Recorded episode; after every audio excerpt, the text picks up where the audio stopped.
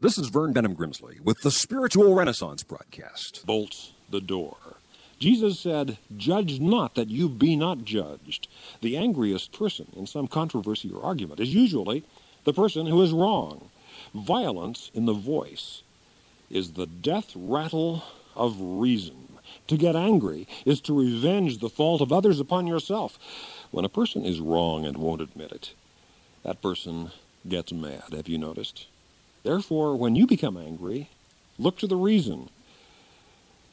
The solution is spiritual growth. Anger begins in folly and ends in repentance. Many men make up in wrath what they lack in reason and logic and spirituality. The person who keeps cool can ultimately be in command of the entire situation, for it is written, Greater is he who controls himself than he who takes a city. This commentary was sponsored by Spiritual Renaissance Broadcast Ministries.